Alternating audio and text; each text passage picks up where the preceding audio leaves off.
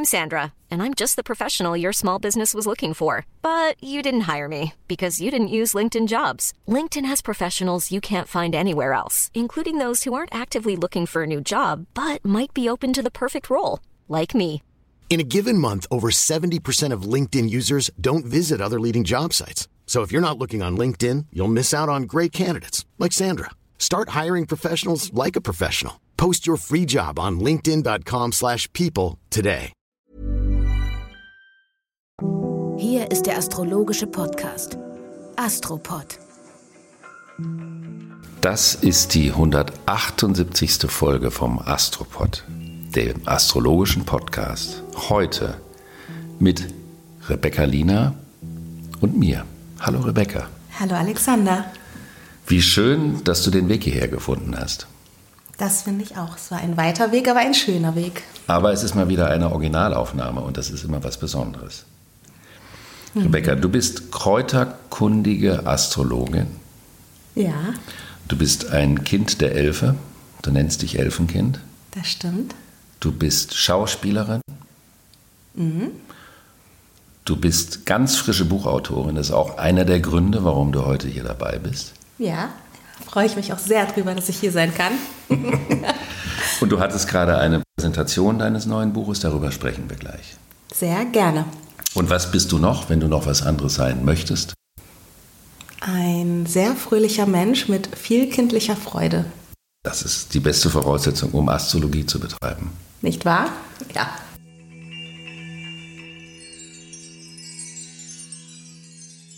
Dann steigen wir bei der kindlichen Freude ein, nämlich der Anfang des Themas ist eine Mars-Venus-Konjunktion auf 7 Grad Wassermann.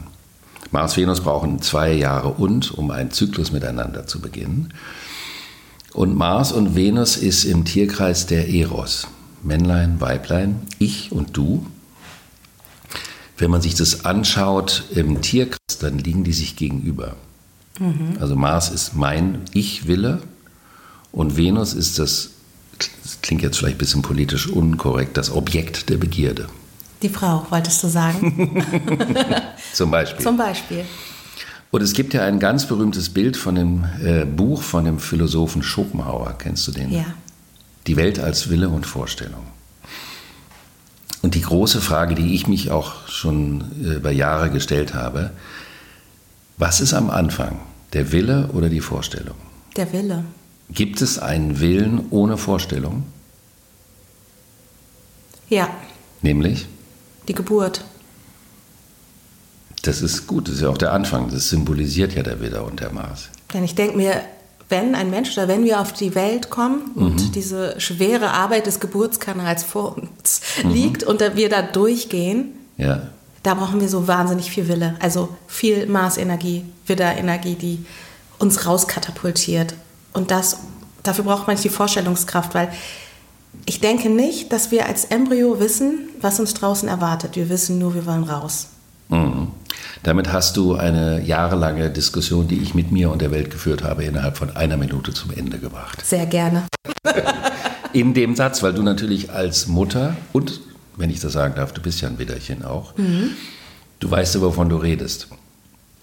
Ich kann als Mann natürlich eine Geburt begleiten, aber das ist was anderes. Dann bin ich sowas wie ein charmanter Zaungast und das war es auch. Du weißt, wie sich das anfühlt, du weißt, wie das ist und du bist Widder. Damit haben wir das Thema erledigt. Sehr gut. Aber im Nachhinein ist es ja die Ergänzung. Das heißt, die Venus ist der Missing Link. Und wenn wir das auf der Ebene spiegeln, dass ja zuerst im Tierkreis der Widder kommt und dann der Stier, haben wir also erst Mars, und dann Venus. die Venus. Und wenn ich jetzt zu dir rüber gucke, also auf das Du, dann steht da zuerst die Venus in der Waage und dann der Mars im Skorpion. Und das bedeutet, ich gucke bei dir auf deinen Stier und dann sage ich, ab die Post, ab, jetzt wird gejagt. Das heißt, es bedingt sich dann gegenseitig, man möchte die Substanz des anderen. Darum geht es ja. Und das, was uns fehlt, wird immer symbolisiert durch die Venus, durch den anderen. Und das ist ja nicht nur eine Beziehung zwischen Männlein und Weiblein oder zwischen, ich weiß nicht, wenn man das Gender korrekt formulieren würde, wie würde man das Zwischen dann? Menschen. Zwischen Menschen, die dann unterschiedlich sein sollten.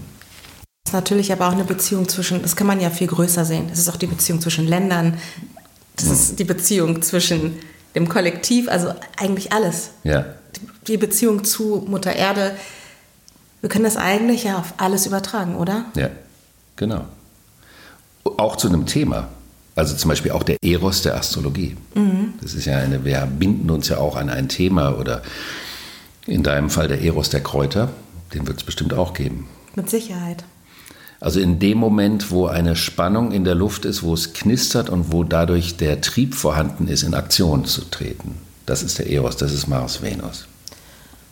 Und also du hast jetzt angefangen mit Mars Venus und dass wir das jetzt nochmal als Konstellation haben, die prägnant ist in den nächsten Tagen. Magst du das nochmal einmal erklären für die Zuhörerinnen, dass also es klar wird, wo du gerade, also wir haben jetzt verstanden, was ist Mars, was ist Venus, wie ist die Verbindung und die Beziehung zueinander, aber wie übertragen wir das jetzt auf die Konstellation, die jetzt gerade ist, die auch wieder neu ausschwingt, die ja schon mal da war. Wo siehst du das gerade in Nee, unserer Welt? In unserer Welt sieht man das an vielen Stellen. Da würde ich gerne noch mal einen Schritt zurückgehen vorher. Okay. Das ist ja immer etwa alle zwei Jahre. Das heißt, man könnte sagen, dieser Mars-Venus-Zyklus, wenn die beiden an einer Stelle sind, dann beginnt eine zweijährige Phase, die in Anführungsstrichen den Eros in der Welt symbolisiert. Und die letzte Phase war am 18. glaube ich, Februar 2022 im Steinbock auf der Gradzahl der ersten Epochenkonstellation im Jahr 2020. Und da geht es um den Eros von Macht und Struktur, was wir in den letzten zwei Jahren in der Welt auch auf zum Teil sehr unschöne Art und Weise haben erleben dürfen oder müssen, wie man das auch immer benennen möchte. Und die aktuelle Konstellation findet für die Kundigen auf 7 Grad Wassermann statt. Das ist nah genug an diesen 0 Grad, wo der Epochenwandel stattgefunden hat. Es ist auch nah genug an dem Pluto, der ja gerade als Bilanzenherausforderer über diese Gradzahl wandert. Das heißt, wir können sagen, das ist die erste Mars-Venus-Konjunktion im Luftzeitalter. Ja, in Im der neuen Epoche sozusagen. in der neuen Epoche. Und dann können wir uns fragen, was bedeutet denn Mars, Venus im Wassermann? Da muss ich mal tief durchatmen. Weil da einiges auf uns zukommt, würde ich sagen. Also Ja. es ist ja zum einen, wenn wir jetzt Mars, Venus mal auf die Beziehung zwischen Menschen, also im klassischen Sinne zwischen Mann und Frau sehen, dann ist es ja die Kennenlernphase. Und das alles sehr prickelnd und sprudelnd und im besten Falle schön. Und wenn wir es jetzt aber hier in unserer Luftepoche, die jetzt einfach allgegenwärtig ist, und dann in Bezug sehen auf das, was in der Welt passiert, dann habe ich ein bisschen Angst. Oder ich bin aufgeregt. Angst ist ja nie ein guter Berater, aber es ist schon aufregend, was in den nächsten Monaten passiert. Aus meiner Perspektive mit Mars Venus, wenn ich mir anschaue, ah, was ist im letzten Zyklus passiert, was, wird, was wird jetzt hier weitergetragen? Man kann natürlich davon ausgehen, dass die äh, Mars-Venus-Wassermann-Konjunktion eine andere Thematik bringt als die letzte. Die letzte war in der Frühphase der, des Übergangs in die Epoche und hat nochmal vieles Altes hochgebracht. Und das Alte, was hochkommt im Übergang, bedeutet auch, dass man erkennt, wovon man sich befreien möchte. sollte. Ja. Befreien, ja. Und diese jetzt bringt natürlich das Thema der Toleranz, Gleichberechtigung, Freiheit im Miteinander, also die Heterogenität im guten Sinne. Also ein loyales, liberales Miteinander, definitiv auch was die Thematik der Geschlechter anbelangt, da bist du ja auch stark aufgestellt. Du hast ja diverse Damen in deinem Podcast oder auf irgendwelchen Lives gehabt, wo es ja um das Thema der Weiblichkeit geht, was ich finde, eben auch von uns Männern sehr stark mitgetragen werden muss. Das kann nicht nur Damensache sein. Nee, es kann nicht nur Damensache sein, sondern es ist wichtig, dass wir alle da miteinander gehen, Hand in Hand. Also, dass Männer in ihre männliche Energie kommen, Frauen in ihre weibliche und wir aber gleichwohl in uns auch die männliche und weibliche Energie in Balance bringen. Ja. Und dadurch würde ich sagen, wenn, wenn wir das besser schaffen und auch ein größeres Miteinander kreieren und auch eine ah, mehr Toleranz auch entwickeln für das andere Geschlecht, Ja. dann könnten wir so viel befriedeter leben. Ja, es geht ja um Augenhöhe. Ja. Wassermann wäre im positiven Sinne die Augenhöhe. Und wir sind so unterschiedlich, wir Geschlechter. Und es gibt so viele Dinge, die wir nicht voneinander verstehen können, weil wir es nicht nachvollziehen können. So wie du eben sagtest, na klar, am Anfang ist der Wille und nicht die Vorstellung, als gebärende Frau weiß ich das, .com. Aber es ist eine ganz andere Geschichte. Ich habe in meinem Körper Dinge, die du nicht fühlen kannst und umgekehrt. Und die Unterschiedlichkeit führt ja nicht dazu, dass ein Teil überlegen ist. Nee, es, ist ja um nichts die- besser oder schlechter. Und es Genau. funktioniert ja am Ende des Tages auch nur zusammen. Mhm. Also die Menschheit kann nur weiterhin bestehen, wenn Mann und Frau in Verbindung gehen. Aber jetzt guck mal, wenn, du, wenn wir sagen, das ist ein Thema. Ja.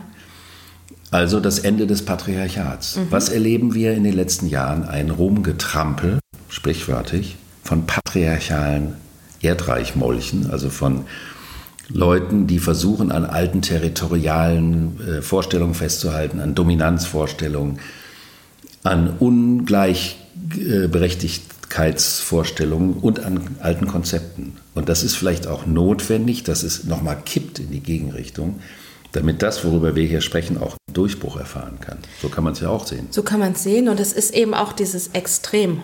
Ist, Mhm. finde ich, wenn ich jetzt in die Welt schaue, dann ist alles wahnsinnig extrem. Ja. Und ich glaube, das braucht es auch, dass wir einen Umschwung kriegen. Ja, wir hatten das mit Black Lives Matter. Das ist so hochgekommen. Wahnsinn, ja. So, aber dadurch gab es natürlich auch eine Veränderung. Also damit wurde was angestoßen. Und das ging aus meiner Perspektive auch nur zu dem Zeitpunkt. Wäre das drei Jahre vorher gewesen, wäre wahrscheinlich nichts passiert. Und genauso ist auch die ganze Geschichte mit Mann und Frau, das Patriarchat. Auch das, es gibt so viel Auflehnung in verschiedenen Bereichen von Menschen, die sich zusammentun. Das ist ja total Wassermann. Und miteinander aufstehen oder für etwas losgehen. Und das kann man, ja, es gibt natürlich auch Dinge, wo ich jetzt denke, so, oh, finde ich nicht so geil, dass die jetzt alle so losgehen. Mhm. Ja, klar. Dann gibt es aber auf der anderen Seite die Gegenbewegung, wo jetzt hier in Deutschland so viele Menschen auf die Straße gehen. Ja, Wahnsinn. Und das ist also für mich, ich kriege da Gänsehaut und ich bin auch so beruhigt, weil ich denke, ah, es ist, die Menschheit ist noch nicht verloren. Oder Ja. zumindest jetzt hier, unser Land ist nicht komplett verloren. Die Menschen denken noch nach, beziehungsweise sie erinnern sich auch noch mal daran, was war denn mal? Ja. Und wenn wir uns dann überlegen, dass, vielleicht geht das jetzt astrologisch zu weit, aber dass wir die Konstellation, die jetzt gerade so aktuell ist, ähnlich hatten 1940, sind diese Rhythmen, ne? Sind diese Wiederholungen, Natürlich. die da sind. Aber anscheinend sind die Menschen ein bisschen wacher, weil sie was gelernt haben. Na, das ist ja ein Wachrüttelprozess, der erforderlich ist aus dieser Taubheit des PR, der PR-Zeit. Diese Vermarktung um jeden Preis hat die Leute abgestumpft. Und dann hat man nicht mehr mitbekommen und konnte eben auch nicht zwischen Meinung und Haltung unterscheiden. Und jetzt kippt es und plötzlich beziehen Haltung die Leute und sagen, wir müssen auf die Straße gehen. Na klar, es geht um viel, viel mehr als nur eine Meinung. Jetzt kann man dazu sagen, die Schattenseite des Wassermann ist ja die Angst vor der Lebendigkeit, also das Überstülpen eines Konzeptes auf das Leben. Also dann kann man differenzieren. Entweder ist es Augenhöhe oder Konzeptfanatismus. Und daran kann man entscheiden, in welche Richtung die Dinge sich entscheiden. Im Moment, der Mars und Venus sind ja auch die Herrscher der Mondknotenachse. Also der Drachenkopf und der Drachenschwanz. Also die Frage, wohin entwickelt sich auf einer menschlich-seelischen Ebene die Welt, die Einzelnen.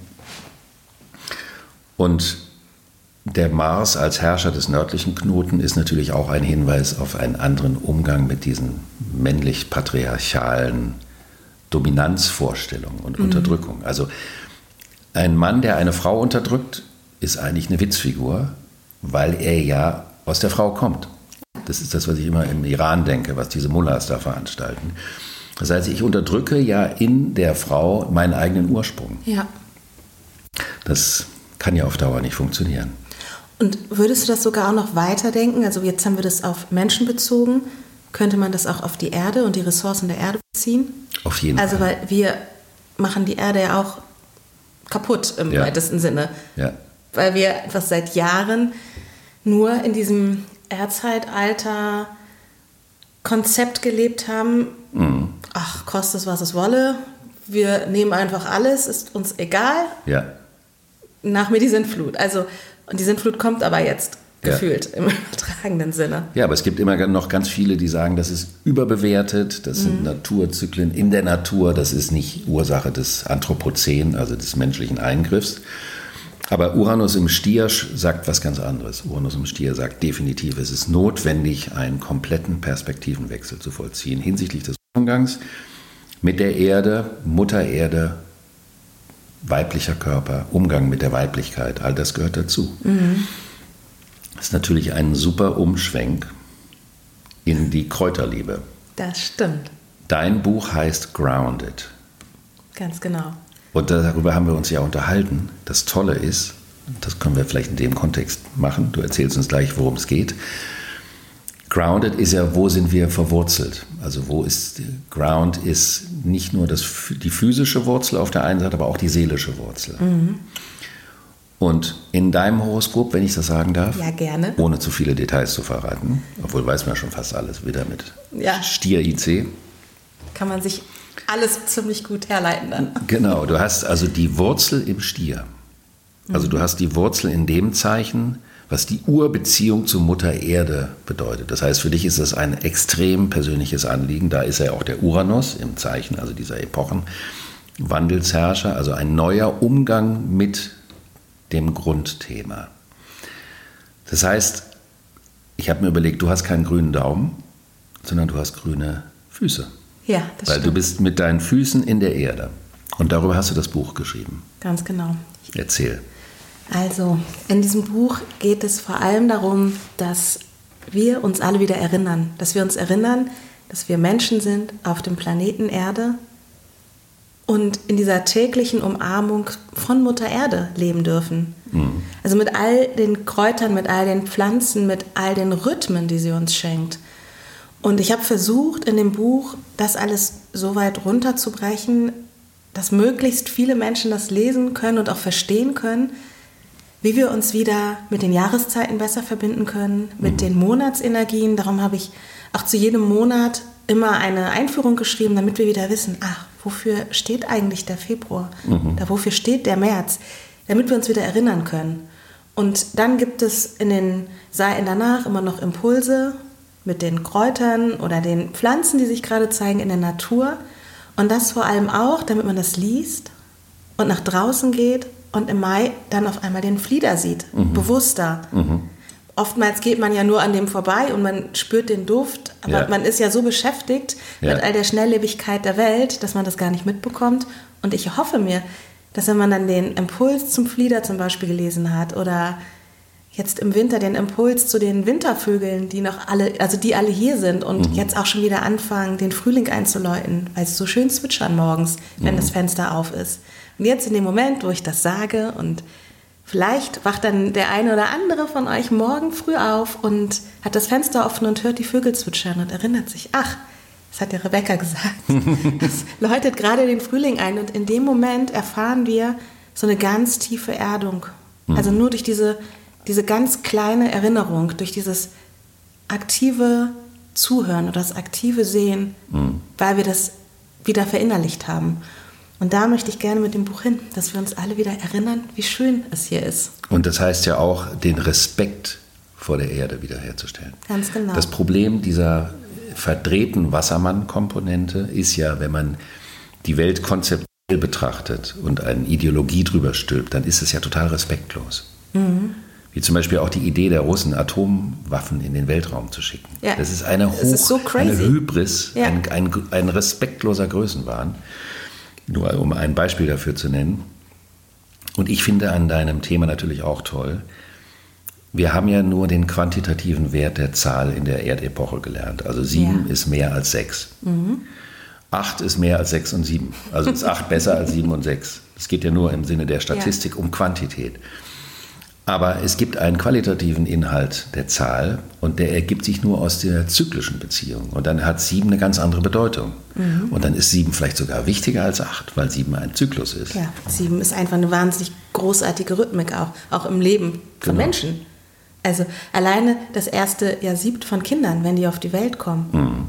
Da ist, da passiert so viel und da ist auch das, was ich bei meinen Kindern immer gemerkt habe, beziehungsweise was mir so wichtig war, sie da total gut mit hinein zu begleiten ins Leben, Mhm. dass sie gut verwurzelt sind. Also dass sie einfach gut dastehen. Wenn man Ja. das schafft in den ersten sieben Jahren, dann ist das ganze Leben, was danach kommt, Vollkommen klar. vollkommen klar. Es, Aber weißt du, schön ist ja gerade bei den ganz kleinen Würmchen, wegen deinem Stier-IC, aber es gilt für alle, dass der Körperkontakt so wichtig ist. Der Körperkontakt ist ja die ultimative Kommunikation mit dem kleinen Geschöpf. Das spielt stimmt. ja auch eine große Rolle. Ja, und aber auch der Körperkontakt, auch in Form von, wenn wir mal wieder in den Garten gehen oder wenn wir uns im Supermarkt ein Basilikum kaufen, die ja, wissen wir, immer ziemlich schnell die Blätter hängen lassen. Und auch da in Kontakt mit der Erde kommen und Ja. vielleicht diesem Basilikum mal diese kleine Freude machen, den umzutopfen in einen Tontopf mit ein bisschen mehr Erde, damit er sich ausbreiten kann, besser wurzeln kann. Ja. Sind wir auch wieder bei den Kindern, die ja auch die Wurzeln schlagen. Ja. Und in dem Moment wächst dieser Basilikum in unserer Küche. Das ist, so soll es sein. Ja. Und dann eben das Thema, dass jeder Monat einen anderen Inhalt hat. Das Genau. ist ja das astrologische Denken per se. Zeit ist Inhalt. Zeit ist nicht eine lineare Schnur. Das eine folgt auf das andere und jetzt ist Februar und wir haben schon Frühling. Genau, und haben wir erst- ja nicht. haben wir eben noch haben ja nicht. noch Winter. Und der hat ja auch eine Bedeutung. Und jeder Monat hat seine Bedeutung, die in dem Tierkreiszeichen ja nur ausgedrückt wird, die ja nicht von uns Menschen erfunden wurde, sondern abgeleitet wurde aus der Anschauung. Ja, aus dem Grund habe ich auch das Buch angefangen im März. Also Mhm. Mit dem Zeitpunkt, wo die Sonne in Widder geht. Also Als Impuls. Als Impuls. Mit dem Frühling anzufangen und mit dem Winter zu enden. Mhm. Weil das eben auch mein Rhythmus ist. Super. Jetzt kommt noch eine Komponente, die ich gerne zu Mars-Venus addieren würde. Ja, gerne. Äh, Mars-Venus im Wassermann kann natürlich auch so eine, so eine Rudelliebe sein. Ich wollte das andere Wort nicht verwenden. Du weißt, was ich meine. Also eher so das Thema, in, in einem Gruppenkontext aktiv zu sein. Oder halt auch die Aufhebung des Polaren. Weil im Wassermann ist die Polarität am meisten aufgehoben, ist also das triebneutralste Zeichen. Das wollte ich gerade auch noch sagen. Das finde ich nämlich so wichtig, dass man Ja. das nochmal ein bisschen vorher, hervorhebt. Hereinbringt. hereinbringt, dass der Wassermann eben weder das eine noch das andere ist. Und das ist ja auch so interessant, wenn wir rausgucken, wie gerade diese ganze Transgender-Geschichte ist, ne? also diese ganzen Diskussionen, also ums Gendern generell und auch in den jüngeren Generationen, also das merke ich in der Schule meiner Tochter oder an ihren Freunden, Freundinnen, die sind alle so, ach, ich weiß noch gar nicht, welche Sexualität ich habe, ach, ich weiß noch gar nicht, bin ich jetzt mehr Männlein, eher mehr Weiblein. Also die sind da viel freier und also lassen sich viel mehr treiben. Und das spiegelt für mich auch so ein bisschen diese Wassermann-Energie wieder, weil es ist eben so beides. Ja, nicht das eine, nicht das andere. Ja, man kann aber beide Seiten sehen. Es kann entweder bedeuten die Toleranz gegenüber der Vielfalt oder die Uniformität wird zum Konzept. Ja. Also beides ist, wir haben immer das so an der Grenze bei dem Zeichen Wassermann. Und wenn die Uniformität zum Konzept wird, dann wird es unsexy. Weil dann ist die Triebschwäche, die Polaritätsschwäche des Wassermanns, führt dazu, dass der Eros in so eine Art Winterschlaf geht. Und das wäre ja auch schade drum. Das wäre sehr schade. Also es ist ja eher das Thema, die Toleranz der Vielfalt, des, der Unterschiedlichkeit gegenüber, ist ja nicht per se eine Triebschwächung, sondern auch eine Herausforderung an die eigene Toleranzgrenze. Absolut. Dann haben wir in der Woche noch eine Konstellation, die ich, oder zwei so ein bisschen, die ich besprechen wollte. Der Chiron ist ja auf dem aufsteigenden Mondknoten. Chiron im Widder ist in meiner Interpretation der Schmerz der Erde. Also die Erde blutet. Ja. Und im Widder heißt, sie blutet auch wegen der patriarchalen, respektlosen Umgangsart und Weise mit ihr. Und dass das durch diese Mars-Venus-Konjunktion halt noch stärker ins Bewusstsein geholt werden kann. Dazu passt ja auch eben dein Buchthema. Wie gehen wir damit um? Wie gehen wir überhaupt mit Respekt und mit Wert um? Wie wertschätzen wir andere und uns? Und dann wollte ich noch die Vollmondkonstellation besprechen. Ich sehe es nicht als Aufgabe des Astropod, jede Einzelkonstellation jeden Tag zu besprechen. Das Wenn man hier bisschen Merkur viel. in dieser Zeit sowieso. Und so ein kleiner Merkur-Transit ist spannend. Dann kann man sagen, vielleicht heute äh, Büroarbeit schneller erledigen als morgen. aber dafür gibt es auch andere Kanäle, um diese Informationen zu bekommen. Aber der Vollmond, der ist noch signifikant, weil das ist der Vollmond in den Fischen, Sonne in den Fischen und Mond in der Jungfrau auf den Saturn. Könnte man sagen, so, sowas wie die Verantwortlichkeit für das ganzheitlich verbundene Bewusstsein. Ja. Kommt ja aus dem Wassermann-Neumond. Und das würdest du sagen? Also was bedeutet das im Umkehrschluss? Dann Dass es immer schmerzhafter wird, diese trennenden Energien wahrzunehmen, also diese patriarchalen, zerstörenden Energien, sich über das Leben hinwegzusetzen, Kinder einfach sterben zu lassen, ähm, die Grenzen vor dem, was uns Menschen eigentlich möglich sein sollte, nicht zu respektieren. Und unter so einem Vollmond könnte das noch schmerzhafter spürbar sein, wie sinnlos das ist.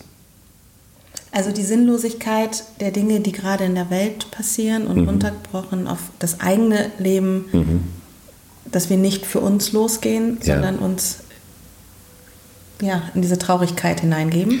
Nee, wir müssen nicht Traurigkeit, sondern die Melancholie der Erkenntnis, wie wichtig das ist, einfach immer mehr Haltung zu beziehen und Ja. weniger Meinung zu haben. Und das bedeutet dann eben auch für die richtigen Werte oder die lebendigen Werte einzustehen. So würde ich das eher interpretieren. Das muss nicht unbedingt. Natürlich kann man manchmal das Gefühl haben, es reicht irgendwann. Aber es ist bei so einem Epochenwandel so. Das kann man ja vorher nicht so genau wissen, aber das ist was so Extremes. Das ist auch so schmerzhaft, ne? Also ich Mhm. finde, ich habe ganz viele Menschen um mich herum, bei denen ich ganz oft das Gefühl habe, oh, die, die kommen gar nicht mehr raus aus diesem Schmerz Ja. der Erde, also aus diesem Schmerz von allem, was um uns herum gerade Ja. passiert, weil du machst die Tagesschau an und denkst aber nur so, oh Gott, Ja. das kann doch nicht sein. Jetzt ist hier noch ein Krieg und da wird es noch schlimmer und hier wird jemand umgebracht und da, also das ist so, Aber ich betrachte aus dem großen Zyklus diese ganze Finsternis, die da um uns herum wütet, als äh, ein Aufbäumen dessen, was sich gegen sein Ende wehrt, also die Agonie des Erdreichs. also du meinst, weil das Erdreich sozusagen stirbt und das ist dieser letzte Atemzug, dieser, Ja, den ja viele haben, bevor sie dann wirklich gestorben sind. ja, und dieses Laute, dieses Respektlose, das ist wie, äh, als ob Blut überall wäre. Also es ist wie so ein Sterben, in dem man immer wieder aufsteht und noch nicht sterben will, aber eigentlich schon zu schwach ist. Nee, gar nicht aufstehen, weil man nicht sterben will, sondern ein, ein bewusstes Kämpfen Ja. gegen die Veränderung. Die Leute, über die wir reden, diese patriarchalen Heinis, die, die liegen ja nicht rum und äh, stehen auf, sondern die kämpfen ja gegen das Lebendige. Und das betrachte ich als Agonie des Erdreichs. Ach, das ist eigentlich noch viel schöner. Sie kämpfen gegen das Lebendige, was immer machtvoller wird und diese neue Zeit einläutet. Genau. Und umso gewaltsamer sie kämpfen, desto mehr wird dadurch das Bewusstsein geweckt, dass man dagegen auch jeder Einzelne an seiner Stelle was tun kann. Und das würde ja dieser Zeit der Fischezeit auch entsprechen, dass man die großen Zusammenhänge entdeckt, bevor dann in ein paar Wochen der Widder kommt. Und dann ist es ein Neuanfang, in dem man eben auch sagen kann, wir handeln auf einer anderen Ebene, zum Beispiel. Aber die Fischezeit ist ja auch die Zeit des Abschlusses. Würdest du sagen, dass ne, durch diese ganzen Konstellationen, die wir ja gerade haben, also auch die Mondknotengeschichte und, und auch die neuen Zyklen, die jetzt wieder neu anfangen, Mars-Venus ist ja neu, Genau. dass das jetzt so der erste Aspekt ist ins Neue hinein und aber in der Fischezeit jetzt alles andere mal einfach wirklich abgeschlossen werden darf? Alles andere, das ist noch zu früh. Vom Großzyklus genau, aber der Epoche. wie lange dauert denn das alles andere? Also wie lange 2026 sind die Langsamläufer erst alle miteinander in ruhigeren Bahnen. Und das würde dafür sprechen, dass die Wege sich langsam finden. Das heißt, diese ganzen Geschichten wie die Nachwirkungen der Pandemie, die Kriege, die gerade da sind, dürfen wir uns noch bis Ende 2026 mit auseinandersetzen. Ich weiß nicht, ob es ein Dürfen oder eher ein Müssen, Müssen. ist. Hm, Ich wollte es ein bisschen netter ausdrücken. Genau. Rebecca, vielen Dank, dass du dabei bist und dann hinterher warst. Ich danke dir. Die Astrologie ist ein großartiges Thema, da kommen immer neue Sachen dazu. Das hört ja nie auf. Nee. Also das ist ja nicht so, dass man irgendwann an einem Punkt ist, wo man sagt, jetzt habe ich alles. Es geht immer weiter. Also auch zum Beispiel die Einschätzung von so einem Epochenwandel und wie sich das dann real umsetzt. Das sind ja zwei unterschiedliche Dinge. Die Astrologie ist ja nur eine Sprache, die äh, erklärt, Hier geht es gerade nicht um Krisen, sondern einen Epochenwandel. Das ist ja alleine schon eine andere Sicht. Und es ist auch eine Chance. Es ist auch immer eine Form von Haltung, die ich einnehme. Also da haben wir davor auch schon drüber gesprochen. Mhm. Wenn ich jetzt die Haltung einnehme, ich sehe es als Chance und nicht als Krise, dann kann ich ja ganz anders in die Welt hineingehen. Ja. Aber kannst du vielleicht noch, ich weiß, wir haben jetzt schon fast die halbe Stunde geschafft. Alles gut. Und du möchtest ja nicht viel mehr Ich bin ja so ein 20-Minuten-Spießer. Ja, und ich freue mich immer, wenn der Astropod ein bisschen länger dauert. Okay. wenn ich jetzt okay. du bist in der Repräsentanz der, der, lang, Zuhörerin. der lange Zuhörerin. Ja. Mondknotenachse, magst du da noch mal was zu sagen? Das kann ich auch machen. Das fände ich so schön. Also der Drachenschwanz, die Vergangenheit, also die alte Verhaltensweise ist in der Waage und die neue Verhaltensweise ist im Widder. Widder könnte man ja denken mit dem Kopf durch die Wand. Mhm. Und patriarchal gegentreten ist aber nicht wirklich die Bedeutung, vor allen Dingen nicht vor dem Hintergrund dieser Mars-Venus-Zyklik im Wassermann. Keine falschen Kompromisse mehr. Das ja. ist das Thema. Die falschen Kompromisse, da muss es einen Cut geben. Also vage, falscher Kompromiss, kommt aus der Vergangenheit, das wird schon irgendwie, es wird irgendwie alles ganz nett, wir kriegen das schon hin. Und Widder heißt Grenzen setzen im Sinne von da, wo es nicht geht, auch eine klare Demarkationslinie. Einverstanden? Einverstanden, danke schön. In diesem Sinne. Alles Liebe. Dir auch und euch. Bis zum nächsten Mal.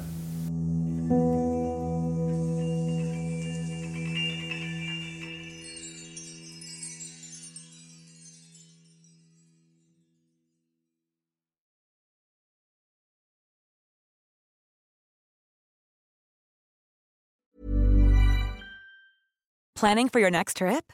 Elevate your travel style with Quince. Quince has all the jet setting essentials you'll want for your next getaway, like European linen, premium luggage options, buttery soft Italian leather bags, and so much more. And is all priced at 50 to 80% less than similar brands. Plus, Quince only works with factories that use safe and ethical manufacturing practices.